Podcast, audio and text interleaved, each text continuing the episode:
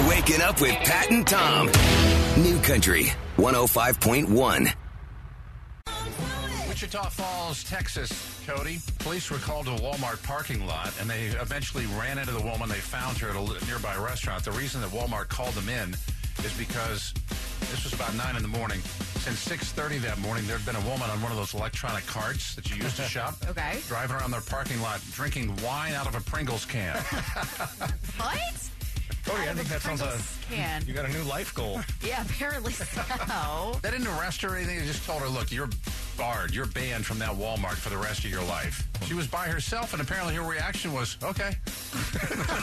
What is she going through right now? That's what I want to know. A lot of wine and a lot of Pringles. Back to the big question again. Up for grabs all week long. We got a pair of lower level seats to the PBR and a behind the chutes tour. According to health.com, which one of these drinks has the most sugar? Actually, um, the least amount of sugar. I think that's the way we Yeah, ask the least question. amount of sugar. Hot chocolate, margarita, Gatorade. Hey, Rich, what do you think? Hey, how about a margarita? You are the winner. What? Yes, I'll drink to that. Uh, cup of hot chocolate has 43 grams of sugar. Gatorade, 50.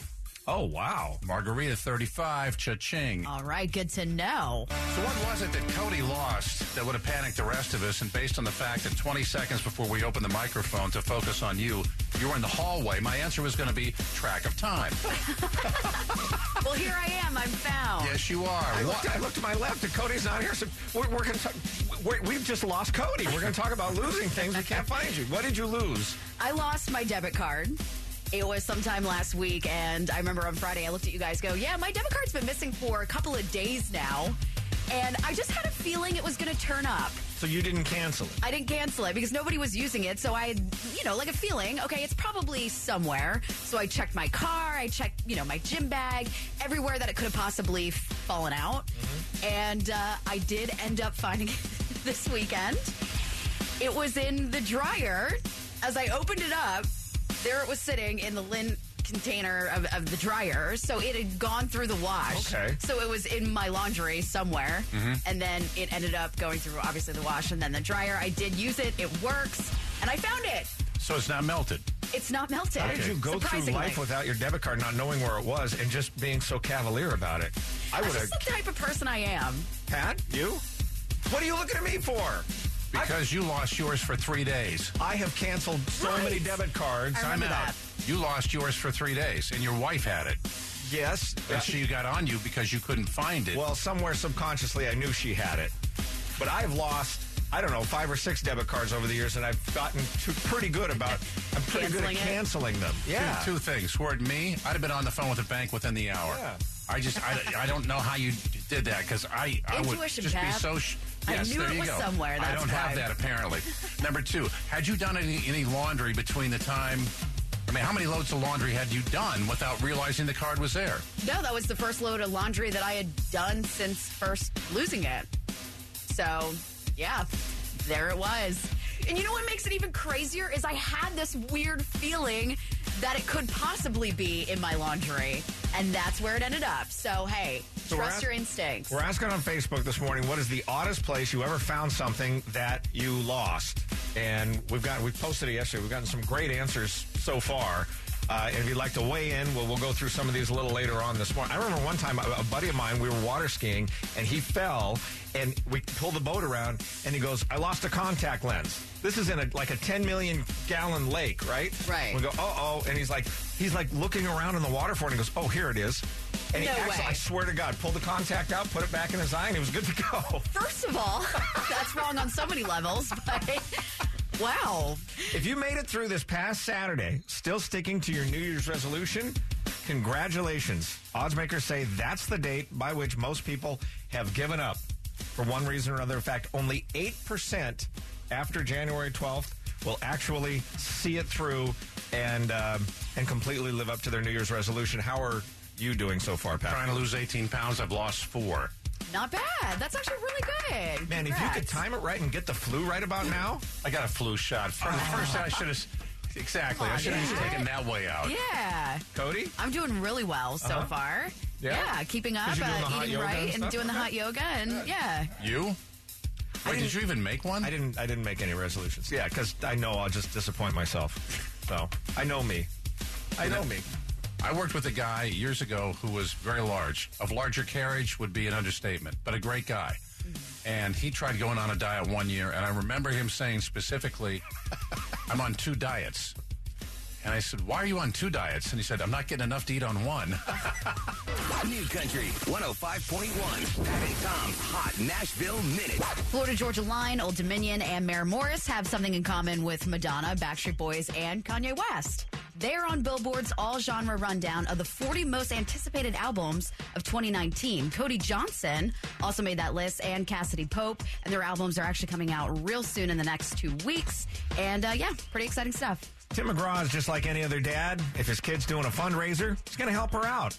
He's going to go hit up his friends and his coworkers, or in this case, uh, Tim's, I don't know, 200,000 Facebook followers and Twitter followers. Uh, it's Tim's Faith, uh, Tim and Faith's daughter, Audrey, and she's raising money on behalf of the Leukemia Lymphoma Society. And they have a high school leadership program called Students of the Year, and it's similar to GoFundMe, except all the money donated goes to the uh, the society. Campaign goes on for another month and a half. Top fundraisers are honored at a national event. So Tim yesterday shared the link to her page, and already it's gotten thousands of reactions, and you know the money's just pouring in. And all of the parents of uh, Audrey's classmates are probably like, Yeah. "Why try? Why even bother?" you Yeah. carry it in, would you? Friday night, Jimmy Allen on stage in a place called Rootstown, Ohio, about an hour south of Cleveland, and a fight breaks out. Jimmy was having none of it. Hey, just, just, just throw him out of here. Hey, y'all come get this clown out of here, man, so we can have a good time. Hey, yo, hey, security, just pick him up and take him out of here, like, seriously. We're trying to have a good time, and he wasting everybody's time in here. We got your money already. Appreciate you. I just love the fact that he said one of the guys on his way out, We got your money already. Appreciate you. you see the video and story at kncifm.com. Based on the fact that Cody lost her ATM card for three or four days and finally found it in your dryer, Yeah. And you never panicked. You had a whole, you had a real zen-like approach to the whole thing. I think it's all the yoga I've been doing. No, I mean, I just had this feeling it was going to turn up. Nobody was using it. I was obviously checking my bank statement, and uh, yeah, it showed up. And it was in the, the lint thing in your dryer. Yeah, so it went through the wash.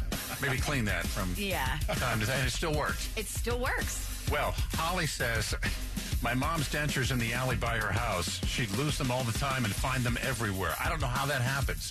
What have you lost and then found later and gone, oh, had no idea? Yeah, we're asking on Facebook, uh, Facebook this morning. One common denominator: a lot of people have lost things and then found them in the refrigerator, including keys, a TV remote, and a coffee pot. A whole coffee What? pot. I need more on that one. I left my keys once. Well, living with Dimitri can be a challenge and also fun at the same time. There was a day where I had to use a spare key to my car. I didn't have the key to get in the building, the old building. Just couldn't find my keys. Turns out he had placed them in the freezer. Oh, I remember that. Yes, absolutely. That was fun. Kimberly says my Fitbit in my son's closet. Uh, apparently, it turned up in her son's closet a year after it went missing. Her ferret had climbed up onto a chair and packed it off without anybody noticing. Was not expecting a ferret to pop up in the thread, but there it is. And Pam says my phone got halfway to work, realized I didn't have it, pulled off the freeway to search the car, rummaged through, turned around, went back home, checked my bedroom, kids' room, toy boxes. I've been searching literally for two hours. When my son walks up, slaps the back pocket of my jeans. yep, found it.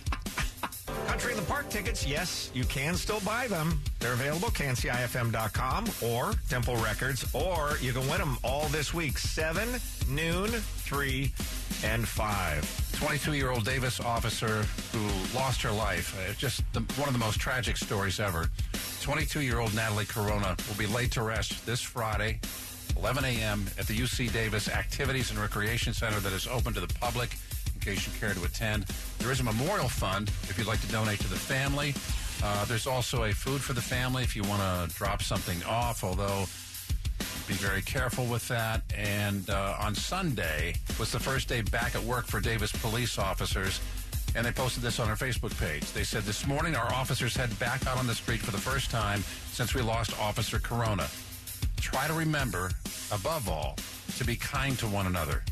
Our city is hurting. We will forever be changed by this tragic event, but our officers still have a job to do. And this morning, we do it willingly and with pride. Yeah, and to kind of piggyback on that, um, a friend of ours, Walt Gray from Channel 10, newsman for a long time here in town, he wrote, I'll just read part of the essay, but I just, it's so spot on. He writes regarding Officer Corona, this is what law enforcement for 35 years has shared with me.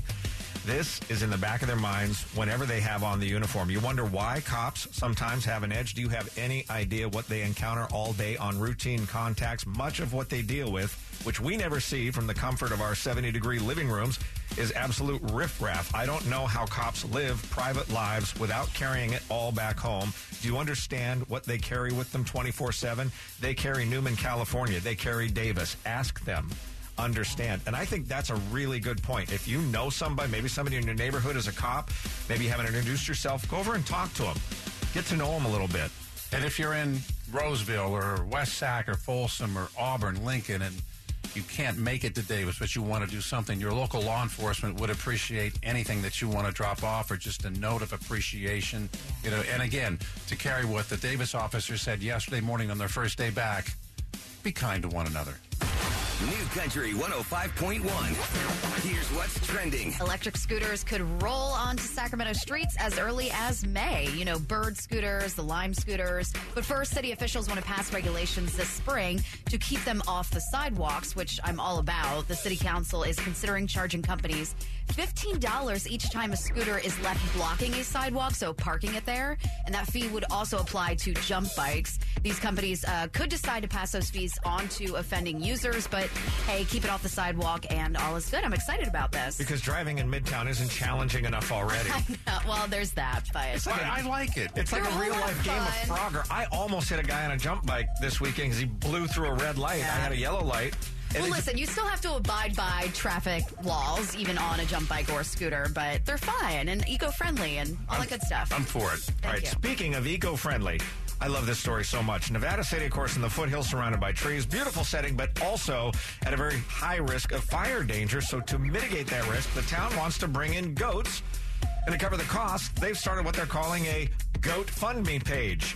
They're trying to crowdsource the money because the city wants the job done now and they don't have time to secure grant funding. Plus, goat ranchers are extremely popular. They're already nearly booked up statewide for spring and summer. Who doesn't love seeing a giant herd of goats? It's, I think it's like three hundred dollars an acre, something Oh, like wow. that. When I lived in Folsom, I would go down and take pictures of them and just kind of try to talk to them because they were so cool. yeah, I love it. I'm not going to lie. Try and talk to them.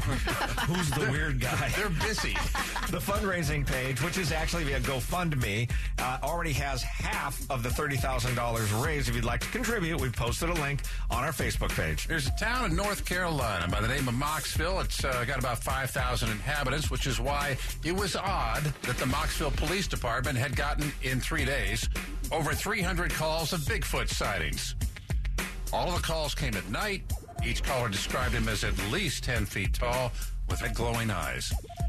Turns out it's actually a wooden statue of Bigfoot placed near the highway in a What? fairly wooded area by somebody who wants to be Mr. Prankster. Got it. That's pretty good. Pat and Tom. New Country 105.1.